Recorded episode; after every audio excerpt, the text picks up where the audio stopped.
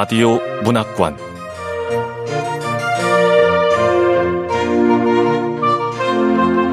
한국 단편 문학 특선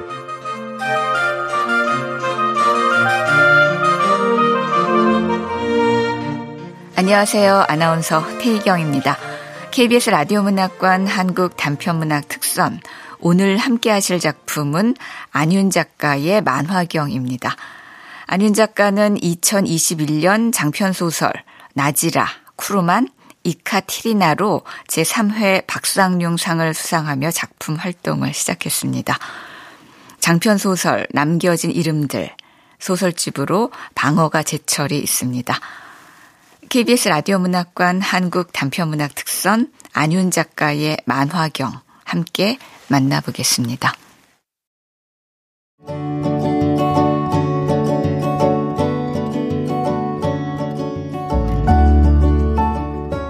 만화경 안윤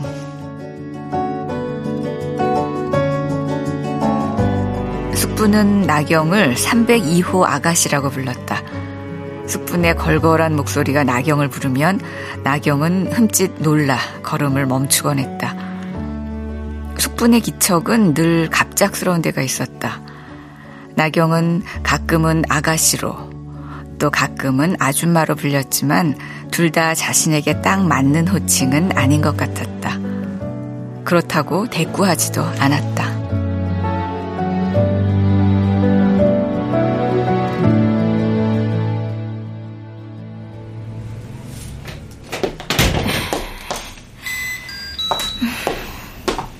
삼백이호 아가씨 출근하나 봐요? 네. 그럼 주인집 할머니는 매번 날더러 300이호 아가씨라고 부르네. 저 아가씨 아닌데요. 이렇게 대꾸하면 그 다음 벌어질 상황은 더 귀찮겠지. 그냥 홍기가 꽉 찬 아가씨로 오해하도록 두자. 혹시 그러다 아가씨를 알고 중미를 서겠다고 하면 어쩌지? 재치짜리지만 사람이 참 좋으니 한번 만나나 봐. 이러면서 불쑥 낯선 사람의 사진을 내밀면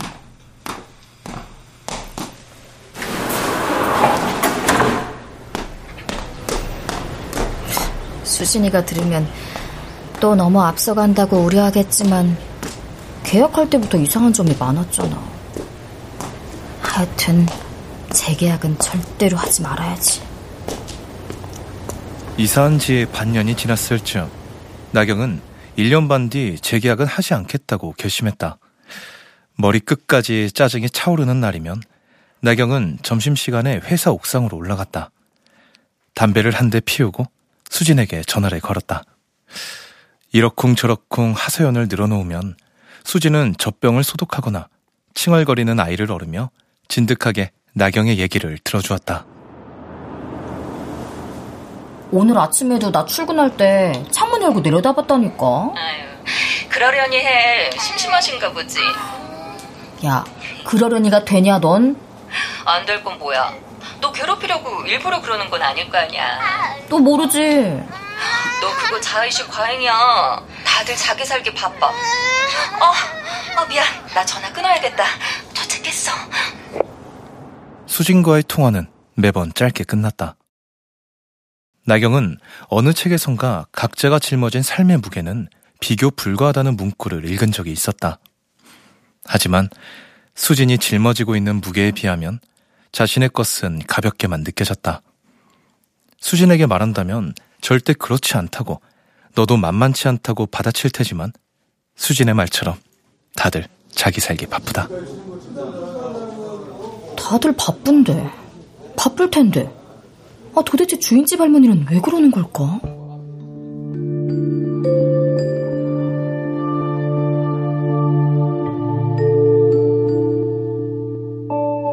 아무리 고민해봐도 나경은 숙분을 이해할 수가 없었다.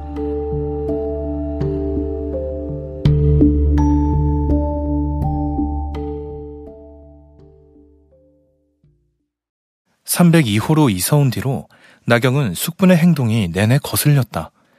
출근하거나 외출할 일이 있어 빌라를 나설 때면 나경은 어쩐지 뒤통수가 따가운 느낌이 들었다. 일주일쯤 지나자 나경이 건물 계단을 내려와 골목에 발을 디디는 순간 절묘한 타이밍으로 4층 창문이 열리는 소리가 난다는 사실을 알아차렸다.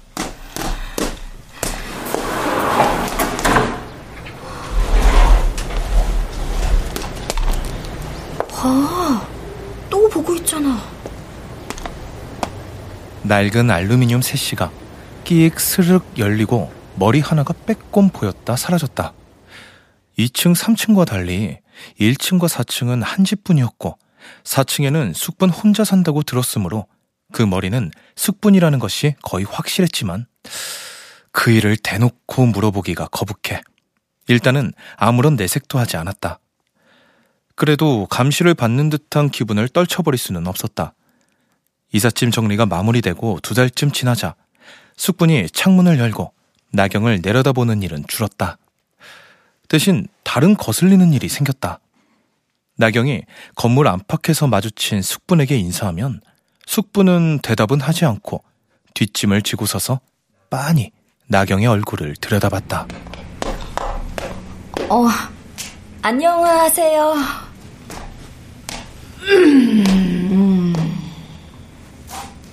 뭐야, 또 사람 얼굴을 빤히 쳐다보네.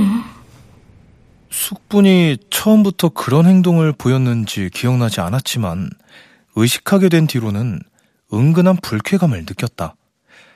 나경은 집에 들어와 신을 벗으며 혼잣말을 뱉었다. 어떻게 되냐고 그러려니가. 아, 집주인이면 다야? 나한테 왜 이래 진짜? 창문으로 빼꼼 내려다보기와 대답 없이 빤히 얼굴 쳐다보기 외에도 나경의 신경을 건드리는 일이 여럿 있었다. 다른 세입자들은 집주인의 행동이 전혀 신경 쓰이지 않는 것인지 궁금했지만 불쑥 배를 눌러 물어볼 엄두는 나지 않았다. 아, 나만 과민 반응하는 거야? 어, 안녕하세요. 302호에 새로 이사 오신 분이죠? 저 302로 살아요. 아, 아, 네. 아, 저기. 네? 아, 뭐 하실 말씀이라도. 아, 아니야. 집주인이 좀 이상하지 않냐고 물어봤다가 괜찮다 그러면 나만 이상한 사람 될 테고 뒷담 화나 하는 사람으로 오해할 수 있을 테니까. 아, 아니에요. 아, 여기 살기 정말 좋아요. 아, 그럼. 네.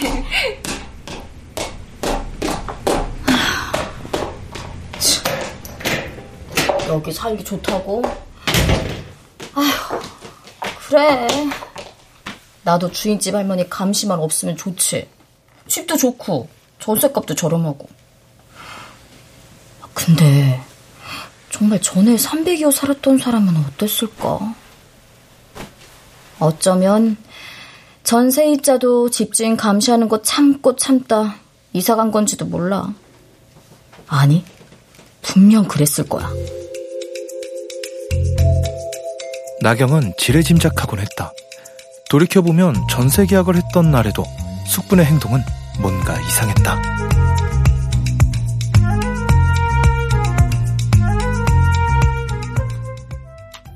자, 집도 다 둘러보셨고, 이제 계약서에 서명만 하면 됩니다.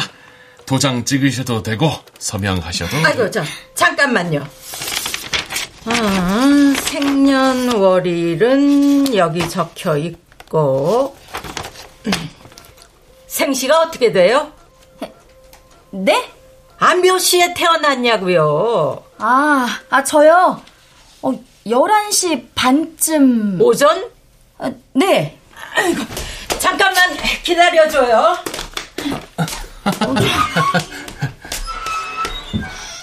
아니, 사장님. 요즘 집 계약할 때 생시도 물어봐요? 아유, 아니. 저 어르신이 전에는 여자면 무조건 오케이 했는데, 뭔가 사정이 있나. 이번에는 별걸 다 따지네. 그래도 저 집에 사는 세입자들 한 번 들어가면 결혼해서 나가거나 집 사서 나갈 때까지 절대 안 나가요. 그만큼 좋다는 것 아니겠어요? 아, 내가 거긴 전부 여자만 받는다고 얘기했죠? 네. 저도 그게 마음에 들어서 계약하려는 건데. 에이, 솔직히 전세 보증금도 다른 데 비하면 월등하게 싼 것도 마음에 들잖아요. 요즘 그런 집 만나기 힘들어요. 아가씨 운이 좋은 거예요. 숙분이 누군가와 통화를 하는지 우렁찬 목소리가 들렸지만 내용을 알아들을 수는 없었다. 직장까지 지하철로 8정거장, 지하철역까지 걸어서 10분, 4층 건물의 3층 집, 방 2개, 보일러실을 겸한 작은 베란다. 채광이나 통풍도 나쁘지 않아 보였다. 지은 지 20년이 넘었지만 얼마 전 도배와 장판을 새로 했다는 점도 만족스러운 조건이었다. 처음에는 시세보다 눈에 띄게 저렴하다는 게 의심스러웠지만 서류에는 아무런 문제가 없었다. 직접 보니 혼자 살기에 썩 괜찮은 집이었다. 15분쯤 지나 숙분이 돌아왔다. 계약합시다. 나갈 때와는 달리 얼굴에 화색을 띠고 있었다. 숙부는 소파에 앉자마자 안주머니에서 도장을 꺼냈다. 인주를 묻히고 시원스레 도장을 찍고는 나경에게 계약서를 건넸다. 시원스러운 숙분의 태도에 홀린 사람처럼 나경도 두말 없이 도장을 찍었다. 혼자서는 처음 해보는 집계약이었다. 그동안은 언제나 누군가가 곁에 있었다. 엄마나 아버지, 수진이 있을 때도 있었고, 필규가 함께한 적도 있었다. 필규와 이혼을 했을 뿐인데, 괜스레 가까운 사람들 모두와 멀어진 것만 같았다. 이제 한 곱이 넘겼다는 안도와 이유 모를 찜찜한 기분이 뒤섞여 눈꺼풀 위로 내려앉았다. 꼬리에 꼬리를 물고 이런저런 생각이 끊임없이 이어질 때면 필규가 했던 말이 기억났다.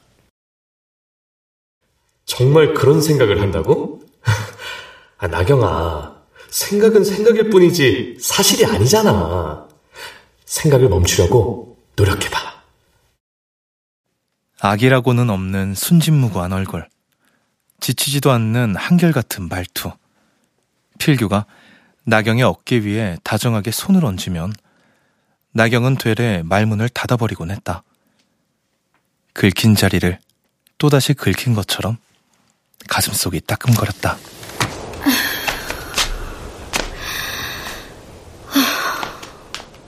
나는 죽을 것 같은데 어쩜 그렇게 순진무구한 표정으로 남의 말하듯 그게 더 날 미치게 했다는 걸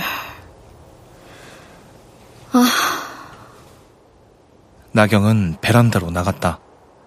속이 답답할 때면 가끔씩 베란다에서 환풍기를 켜고 담배를 피웠다. 이혼 전에는 입에도 대지 않던 담배를 물고 있으면 학창 시절에도 해본 적 없는 일탈을 뒤늦게 저지르는 기분이 들었다.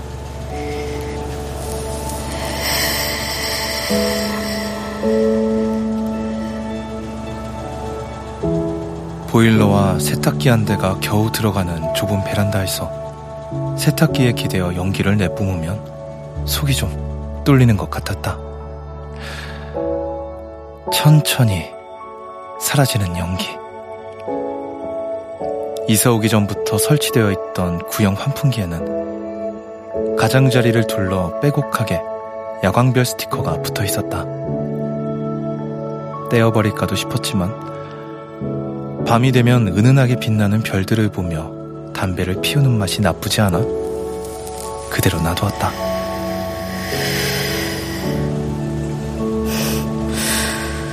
누가 붙였을까? 왜 방 천장이나 창문이 아니라 베란다에? 그것도 누렇게 변색된 환풍기에 야광별 스티커 같은 걸 붙여놨을까? 근데 이 별들 모두 다르게 보여. 망가지 빛, 망가지 무늬, 망가지 생각. 만화경.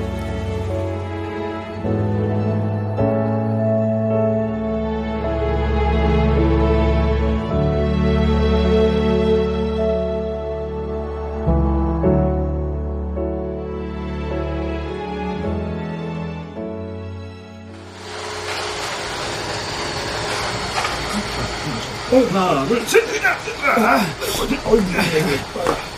아저씨, 예. 오래된 가구라 조심조심 잘 부탁해요. 아예 걱정 마세요. 101호로 옮기면 되죠? 예, 화분은 전부 옥상으로 올려주세요. 아, 예, 예. 가자. 벚꽃이 거의 다 졌을 무렵 101호에 새로운 세입자가 들어왔다. 호스는 101호지만 실상은 반지하인 그 집에 전에는 누가 살고 있었는지 나경은 알지 못했다. 고가구며 화분이 꽤 많네. 고무나무나 테이블 야자는 알겠는데 이 나무는 이거 돈나무, 떡갈리 고무나무, 테이블 야자, 몬스테라, 산세베리아, 크로톤. 어떤 아이가 좋아요?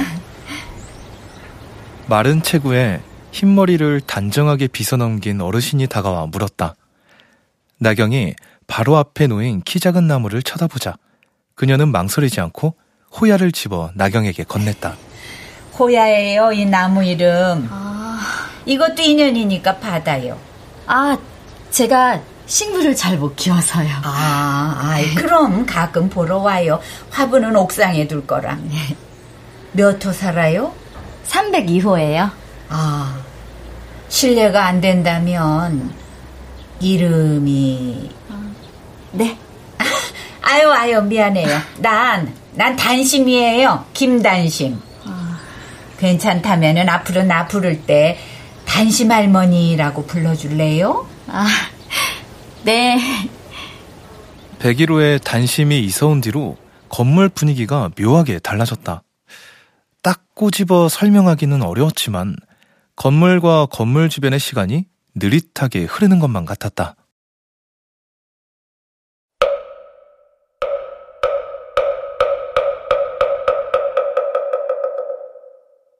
(4월) 첫째 주에는 반지하에서 목탁 두드리는 소리가 나직하게 울리고 옅은 향냄새도 풍겨왔다. 또 언제부턴가 건물 옆 버려져 있다시피 했던 자투리 화단에는 보라색과 노란색 펜지가 들어섰다. 맞은편 건물 모퉁이에 있는 감나무 밑도 소란스러워졌다. 낡은 의자 몇 개가 쓸쓸하게 놓여있던 그곳에서 단심과 숙분, 근처 어르신들이 모여 수시로 수다를 떨고 깔깔거리며 웃었다. 단심은 이따금 그곳에서 전을 붙여 주변에 돌리기도 했다. 어르신 따뜻할 때 많이 드세요. 아이고, 이 매번 이렇게 얻어먹어서야지. 자식보다 낫네. 아이고 재료는 퍼주기 좋아하는 숙분이가 다 됐고요. 저는 손만 빌려주는 거예요. 막걸리도 숙분이가 사왔어요. 아이고, 누가 사면 어때? 아이고, 저, 저, 저, 어르신. 막걸리는 밥 대신이니까 드셔도 돼요. 자, 자, 자, 쭉, 쭉 드세요. 응? 고마워 그러지. 아이고, 아이고, 그나저나 이거는 무슨 전이요? 아우 신기하네. 꼬들꼬들한 현미밥에다가 청양고추 총총 썰어 넣은 막장을 넣고 비벼서 누룽지처럼 바싹하게 부쳤어요. 어제 드신 거는 납작납작하게 썬 고구마를 깻잎에 감싼 거고요. 나는 그, 지난번에 먹었던 거, 그, 팽이버섯이 동그랗게 펼쳐가지고 그 위에 달걀 풀어 구운 것도 맛있던데. 아, 아이고 그러셨구나. 아이고 그럼 그건 뭐 내일 만들어 드릴게요. 아이고, 진짜요? 안녕하세요. 아이고 나경 씨. 아유 오늘 퇴근이 빠르네. 어, 부침개 따뜻할 때 좀 먹고 가요. 어, 아니에요. 냄새 너무 좋네. 냄새 때문에 먹고 싶어도 아니 부침개 얻어먹자고 저 할머니들 속에 끼어앉으면 별의별 말 다 물어볼 테고. 어, 그건 싫어 절대. 아이고 너도 참. 아 젊은 사람들이 우리하고 어울리려고 하겠어. 그런가? 아이고, 뭐, 아, 그럼 말고. 아, 나경 씨, 이따가 내가 두어장 붙여서 집으로 갖다 줄게요. 네. 역시 단심 할머니는 신기하게 사람 마음을 잘 알아준다니까. 나경은 듣도 보도 못했던 전들을 맛보았다. 101호에 반쯤 열린 현관문 틈으로 고소한 기름 냄새가 올라와 건물에 진동하면 나경은 저도 모르게 군침을 삼켰다. 빈 대나무 채반을 그냥 돌려주기가 민망해 초콜릿이나 쿠키를 담아 101호로 내려가면 단심은 무슨 공부를 하는지 반질반질한 느티나무 서한 앞에 앉아 있다가 반색하며 뒤돌아봤다. 단심 할머니, 잘 먹었습니다. 단심 할머니, 아이고, 듣기 좋네. 내 부탁대로 내 이름 불러줘서 고마워요. 나이 들면 이름 불러주는 사람이 없거든. 아, 여기까지 왔는데, 201호 현정 씨가 가져다 준 그 세장 녹차 한 잔 마시고 가요. 나경은 단심의 집에 잠시 머무는 동안 202호 미래 씨가 직접 든 도일리 코스터를 사용하고 201호 현정 씨가 가져다 준 세 장 녹차를 마시거나 301호 기현 씨가 출장 다녀오는 길에 사왔다는 만개떡을 먹었다. 근데요, 단심 할머니가 주인집 할머니랑 친구라는 게 믿기지 않아요. 두 분 전혀 안 닮았어요. 나경 씨 이사 올 때 생시 물어봤던 것 때문에 그러죠. 어머, 그거 어떻게 하세요? 아유, 알지. 그때 통화한 사람이 난데. 아. 그리고 처음 이사 왔을 때 감시하는 것처럼 지켜보고 또 얼굴도 빤히 쳐다보고. 어머, 다 알고 계셨어요? 생시 물어봤던 거는 숙분이 입장에서는 자기하고 맞는 사람인가 이 집하고 어울리는 사람인가 알아보려고 그랬던 거예요. 그때 그런 공부를 시작했거든.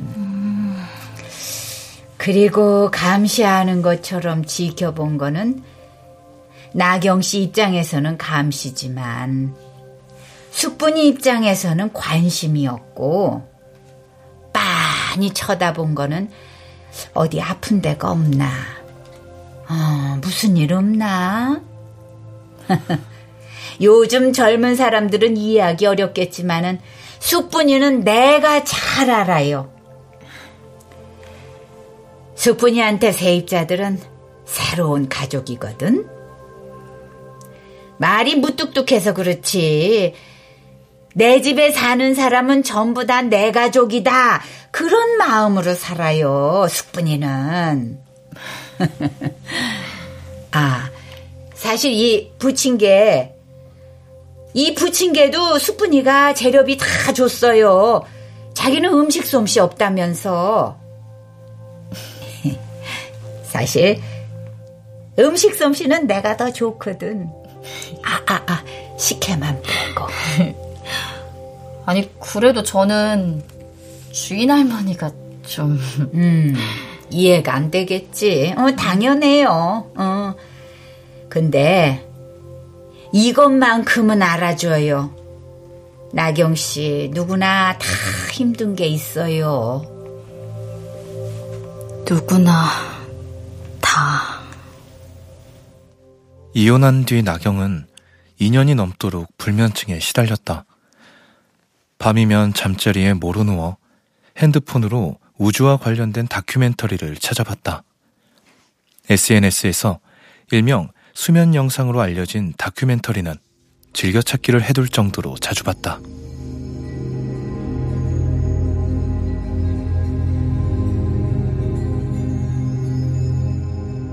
다중 우주론에 관한 영상도 많이 봤는데 우리가 속한 우주 말고도 셀 수 없이 많은 우주가 존재한다는 내용이었다.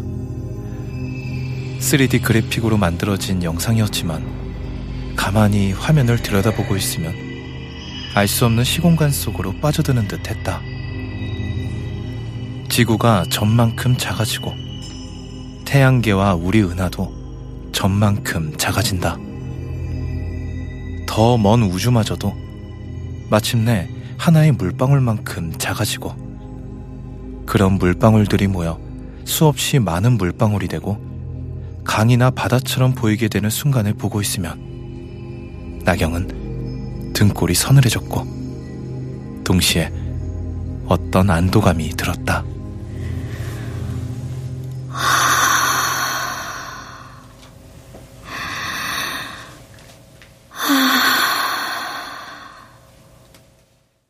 영상이 끝나면 천장을 바라보고 누워 눈을 감았다. 아무리 작아져도 잠이 오지 않는 날에는 처방받은 수면제를 삼켰다. 그렇게 불변할 것 같던 나날로부터 4년이 흘렀다. 나경은 상담을 받으러 다닐 때 의사가 했던 말을 자주 떠올렸다. 사람들은 흔히 뛸 듯이 기쁜 일이 벌어지거나 기분 좋은 상태가 계속 유지되는 게 행복이라고 생각하는데 실은 그렇지가 않아요. 일상을 뒤흔드는 큰 불행이나 걱정거리가 없는 상태, 조금은 단조롭게 느껴지는 날들이 행복에 더 가까워요. 나경 씨, 기준선을 좀 낮춰보면 어떨까요?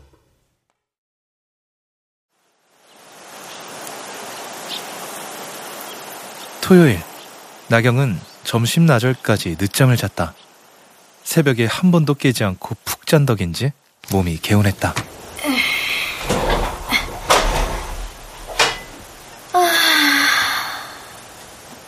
창문을 여니 청량한 가을바람이 불어왔다. 나경이 302호에 산 지도 1년이 넘었다. 적당히 소란스럽고 단조로운 시간이 싫지 않았다. 마트 가는 길에 산책도 할 겸 모자와 지갑을 에코백에 넣고 현관을 나섰다. 4층 계단 끝에 단심이 서 있었다.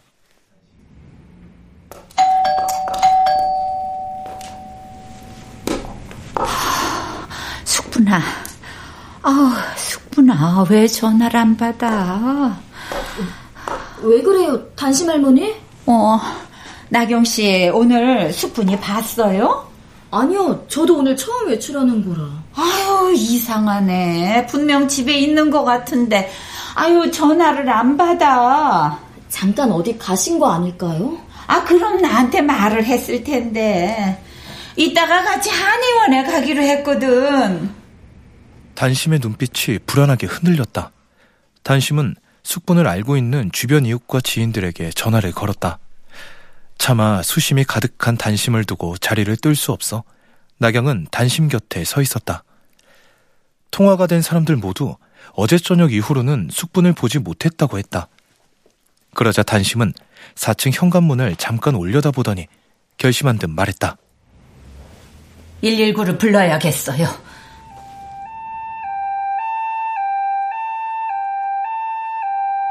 구급대원들이 10분 넘도록 문을 두드렸다. 세입자들이 약속이나 한 듯 모두 4층으로 모였다. 결국 현관문 도어록을 부수고 집 안으로 들어갔을 때 숙부는 왼쪽 고관절뼈가 부러진 채 화장실 문 앞에 쓰러져 있었다.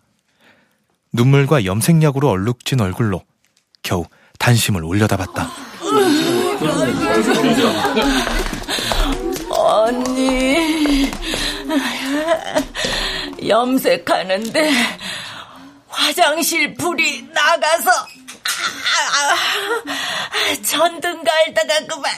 아이고, 아이고, 나, 그래, 그래. 아이고, 나, 괜찮아. 아, 아, 괜찮아, 괜찮아. 네, 저, 저, 할머니, 움직이지 마세요. 숙부는 들것에 실려나갔고 구급차에는 단심이 탔다. 누가 봐도 가족이었고 보호자였다. 나경이와 세입자들은 택시를 타고 구급차를 뒤따라갔다. 또 하나의 가족이었다. 숙부는 응급실에서 검사실로 다시 수술실로 옮겨졌다. 단심은 여느 때와 다르지 않은 침착한 태도로 숙분을 안심시키고 병원 이곳저곳을 옮겨다니며 필요한 일들을 처리했다. 숙분이 수술실에 들어가고 나서야 단심은 숙분의 막내 아들에게 전화를 걸어 자초지종을 설명했다. 그러고는 수술실 앞 복도 의자에 앉아 숨을 돌렸다. 아, 할머니, 물 좀 드세요. 어. 아유, 이거 고마워서 어째. 다들 놀랬지? 네. 별일 없으셔야 할 텐데. 괜찮으실 거예요. 아유, 참, 살다 보니 별일이 다 있다. 그치? 그래도 다행이에요, 이만하면. 어, 그러게. 난 또 사달이 날까봐 겁나더라고. 또요? 아이고, 나경씨 그 일 모르는구나. 그 얘기 하려면은 내가 숙분이하고 다시 만난 얘기부터 해야겠네. 단심과 숙부는 4년 전 재회했다. 55년 만이었다. 두 사람은 동향으로 지독한 가난 속에서 가족을 잃기도 했다. 단심이 3살 위였지만 어린 시절 친구처럼 허물없이 지내며 성장했다. 고향에서 선산을 지키며 사는 외사촌 남동생으로부터 단심의 소식과 연락처를 전해받았을 때 숙부는 망설임 없이 단심에게 전화를 걸었다. 두 사람은 서로의 이름을 불러보고는 한참을 울기만 했다. 다음 날 숙분이 지하철로 한 시간을 달려 단심을 만나러 갔다. 아휴, 언니, 우리 같이 살아요. 언니도 혼자고 나도 혼자인데 살면 얼마나 산다고. 아이고 저 우리 의지하면서 같이 삽시다. 응? 아유 나도 그러고 싶은데 백반집도 정리하려면은 시간이 좀 걸려서. 아유 참. 아 슬슬 정리해요 언니. 아 자식들 있어도 떨어져 사니 남보다 못합디다. 가까이 사는 사람, 아, 그게 가족이에요. 그러다 지난해 그 일이 있고 나서야 단심은 숙분 가까이에서 살기로 마음먹었다. 작년 4월 초 닷새였지 아마. 아휴, 지금 생각해도 참 안 됐어. 이름도 고왔는데. 이밀이네.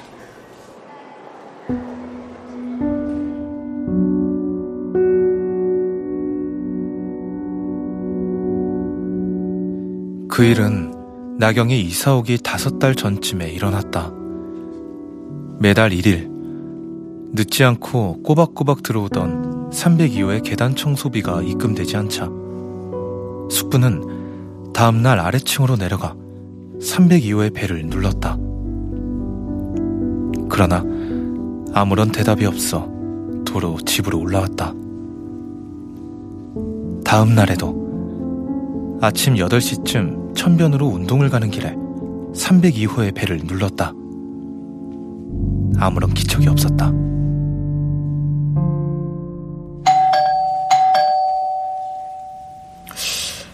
삼백이호 아가씨가 어디 여행이라도 갔나? 워낙 조용한 성격이라 들어오고 나가는 모습이 거의 눈에 띄지 않았다. 계단 청소비야 며칠 지나 받는다고 큰일 날 것도 없었다. 숙부는 수줍고 파리한 302호의 얼굴을 떠올리며 며칠째 302호 문 앞에 놓여 있는 택배 상자를 병 모서리로 옮겨두었다. 아이고, 이 택배 어제도 있었는데 여행을 길게 갔나? 아이고, 가만.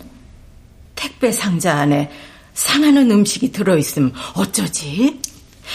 아이고, 302호한테 전화를 해?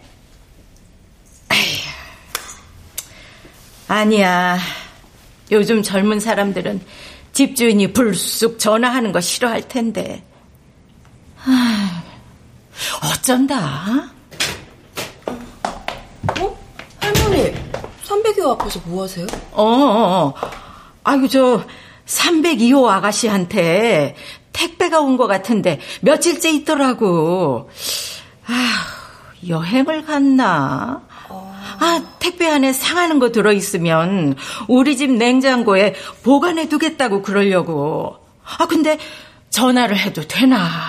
뭐, 저, 아, 괜히 간섭한다 그럴까봐 망설이던 중이야. 할머니, 안 그래도 302호 쪽에서 전화벨 소리가 계속 들리더라고요. 어? 좀 전에도. 뭐? 아, 아니, 설마 집안에 있다는 거야? 아, 아, 저, 저, 저, 저, 저, 할머니, 저, 저, 저 주세요. 어, 제가 전화드릴게요. 아, 그, 거, 어, 거, 거, 거기, 거기, 그 번호, 어, 어, 어. 302호, 이미리네. 아, 거기 네. 있지? 어.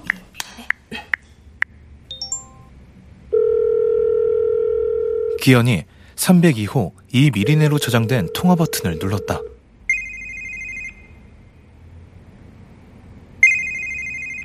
통화 연결음이 이어지자 수채구멍에서 벨소리가 희미하게 들려왔다. 숙분의 귀에도 희미한 벨소리가 들렸다. 두 사람은 서로의 눈빛에서 불안과 불길함을 읽어냈다. 기현이 침착하게 말했다. 119 부를게요.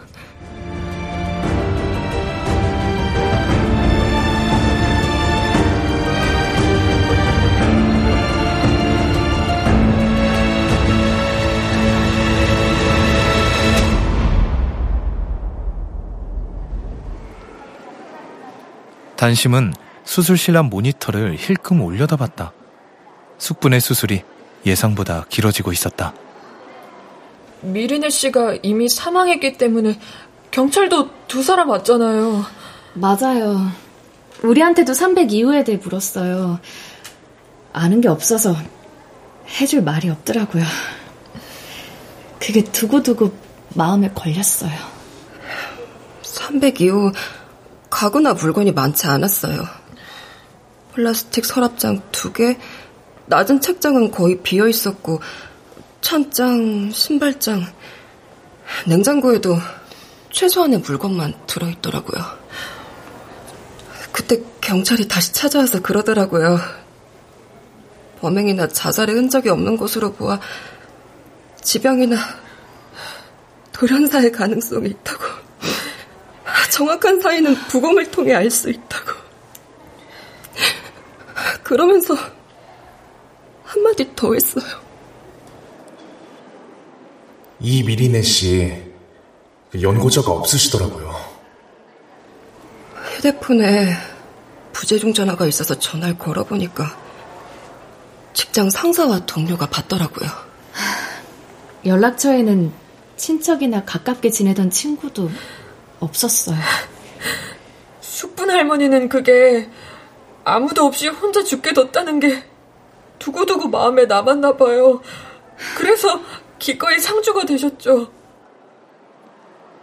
나흘 뒤 숙부는 구청으로부터 미리네가 무용고자로 확정되었다는 연락을 받았다. 그 소식을 전해 들은 기현이 공영 장례를 지원하는 단체 장례 지원 신청을 했다. 302호에 남겨진 미리네의 유품은 숙분이 손수 정리했다. 미래와 현정이 서랍에서 찾은 반명함판 증명사진을 확대 영정사진을 만들었다. 미리네의 장례는 공영장례로 치러졌다. 전용 빈소에서 자원봉사자들의 도움을 받아 간소하게 예식을 치렀다. 참석한 사람은 숙분과 기현, 미리네의 직장 상사와 동료 둘이 전부였다. 장례식이 끝나고 숙부는 49제가 되는 날까지 매일 302호의 현관문을 열어두고 향을 피웠다. 미리네의 유품은 상자에 담아 4층에 올려놓았다. 혹시 나중에라도 누군가가 찾아올지도 모른다는 생각에 버릴 수가 없었다. 49제 날에는 302호 안방에 조촐한 제사상을 마련했다. 그날은 단심도 일찍 가게를 접고 따로 붙여두었던 전을 싸들고 숙분을 만나러 갔다. 사위에 어둠이 내리자 빌라의 세입자들과 주변 이웃 몇이 302호를 찾아왔다.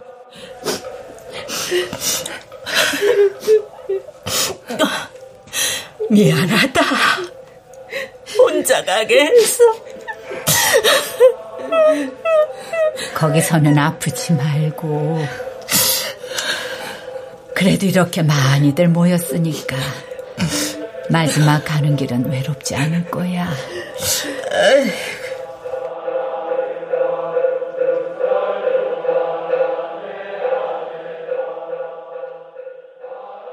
4 9제를 지내고 나서야 숙부는 벽지와 장판을 새로 갈았다. 처음에는 단심이 들어올 계획으로 집을 내놓지 않았는데 단심이 살던 집과 20년 가까이 해오던 백반집도 정리하기로 하면서 이사가 계속 미뤄졌다. 숙분과 단심은 상의 끝에 일단 302호에 새를 놓기로 했다. 그해 가을 302호로 나경이 이사를 왔다. 아, 그럼 지난 봄에 단심 할머니 집에서 목탁 소리 난 건 맞아요. 미리네 기일이라 숙분이하고 둘이 기억해 줬지. 어, 아, 수술 끝났나 봐요. 그러게. 수술이 끝났다는 표시가 모니터에 뜨자 단심은 손을 뻗어 나경의 손을 꽉 움켜잡았다. 식은 땀이 배어 축축했다. 나경은 단심의 손등 위에 다른 손을 포개었다.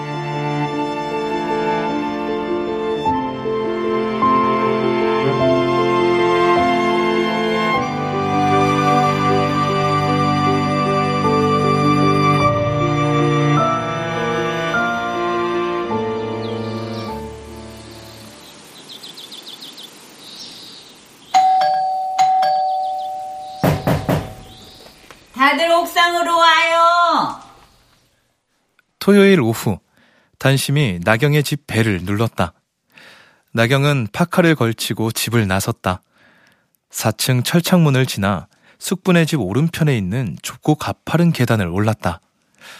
바닥에 녹색 방수 페인트가 칠해진 옥상 한쪽에는 비닐하우스를 닮은 작은 천막이 있었다. 안에는 온갖 화분들이 가득 들어앉아 있고 앞에는 빈 화분, 흙포대, 고무호스, 호미 등이 가지런히 정리되어 있었다. 아이고, 튤립 구근에서 잎이 올라와서 하나씩들 가져가라고. 어, 나경 씨, 어서 오늘의 요리는 수수 볶음이에요. 음, 수수 찹쌀 볶음이. 네, 수수 찹쌀 볶음이. 단심 할머니가 수수 찹쌀 볶음이 만드는 법 가르쳐 준다고 했거든요. 날씨가 풀려서 옥상에서도 가능하겠더라고. 오, 아니 지난 겨울엔 통 못 올라왔는데 그새 화분이 더 늘었네요. 아, 302호 아가씨도 마음에 드는 애로 데려가. 숙부는 인공관절 수술을 받고 한 달 뒤에 퇴원했다. 단심이 자주 1층과 4층을 오가며 살림을 살피고 숙분과 통원 치료도 함께 다녔다. 그러는 사이 해가 바뀌었고 얼마 전부터는 진짜 겨울이 끝나나 싶을 만큼 포근한 날들이 찾아왔다. 아... 302호 골랐어? 아니요. 전부 다 예뻐서. 음, 못 고르겠으면 자, 이거 가져가. 어? 어이고 302호한테는 특별 대우네. 튤립 네그리타는 걔들 뿐이잖아. 어머, 왜 302호만 특별 대우해요? 질투나요. 아, 302호가 막내잖아. 아, 우리 세입자들 중에선 제일 늦게 입주했으니까 막내라 이거죠? 그럼 막내 우대네 뭐. 아이고, 우대. 아, 단심 할머니, 수수 찹쌀 볶음이 언제 만들어요? 아유, 301호 기현 씨도 수수찹쌀 볶음이 만드는 법 배우고 싶다 그래가지고 기다리는데 오늘 일이 늦게 끝나나 봐. 음. 아이고 안 되겠다. 어, 기현 씨는 다음에 따로 가르쳐 주고 자 시작합시다. 예. 저는 전부터 숙분 할머니한테 궁금한 게 있었는데요. 뭐? 어, 나한테? 네. 저 계약하던 날 제 생신은 왜 물어보셨던 거예요? 아, 아, 아, 아, 아, 아, 이제, 아, 그, 그게, 그러니까, 음. 아, 기운이 많다고 해서 이 집터에 나도 그렇고, 목 기운이 들어오면 좋대서, 아, 내 입장에선 세입자 드리는 게 아니라 가족 드린다는 마음이었으니까, 아, 왜 가족들도 안 맞을 때 있잖아. 아, 이왕이면 맞는 게 좋아서. 음. 그러니까 저 몰래 제 사주를 보신 거네요. 아, 기운만 봤지, 기운만. 아이, 아이, 그래도 다행이었지, 뭐. 302호 아가씨가 목 기운이 강하다고 했거든. 아닌데? 저는 토 기운이 많다고 알고 있는데요. 응? 아, 에이, 언니, 나한테 거짓말했어? 어? 아유, 거짓말이지 그럼. 아유, 깜빡 속았네 이 언니한테. 아이고, 참. 아니 목 기운 없으면 새 안 주게? 그런 데 쓰라고 공부하는 거 아니라고 내가 몇 번을 말했어. 에이. 아이고 그리고 그런 거 다 소용없어. 사람은 그냥 맞추면서 사는 게야. 누가 뭐래? 음, 음. 나경 씨, 그때는 내가 미안했어. 네. 어이구. 야, 나경 씨가 사과받을 줄을 아네. 보통은 미안하다 그러면은 어머 아니에요 이러잖아. 근데 나경 씨 지금 네 그랬지. 아이고, 아이고 좋아. 개성 있고 다양하고 아주 좋아.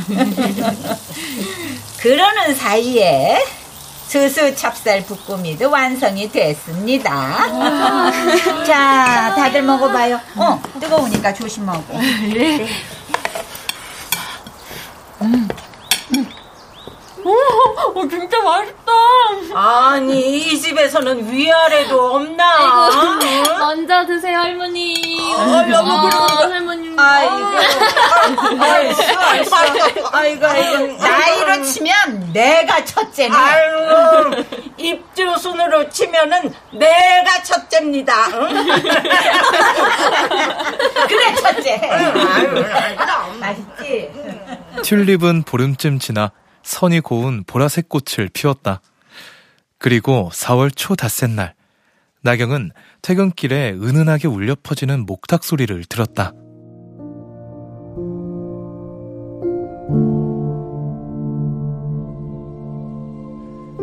나경은 회전하는 날개 사이로 빨려 들어가는 담배 연기를 올려다보면서 조용히 속삭인다. 몇 가닥 하얀 실 같은 연기는 머물지 않고 구불거리며 삽시간에 사라진다. 때때로 나경에게는 담배를 태우는 행위가 홀로 행하는 작은 제의처럼 느껴지는 순간이 있었다.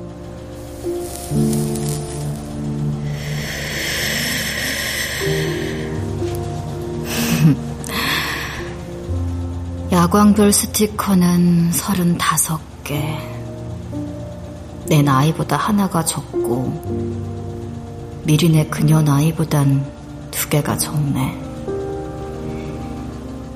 이 미리네, 그녀도 여기, 좁다란 독방 같은 여기서 담배를 피웠을까? 왜 하필 여기에 야광별을 붙였을까? 그 궁금증은 끝끝내 물음표로 남았다. 33개의 야광별이 뜬 베란다에 서서 조용히 온전히 흩어지는 희뿌연 연기를 올려다봤다. 미리네가 은하수의 제주 방언이자 용이 사는 시내를 의미한다는 걸 검색을 해보고 나서야 알았다. 나경은 또 한 번 조용히 불러보았다. 미리네.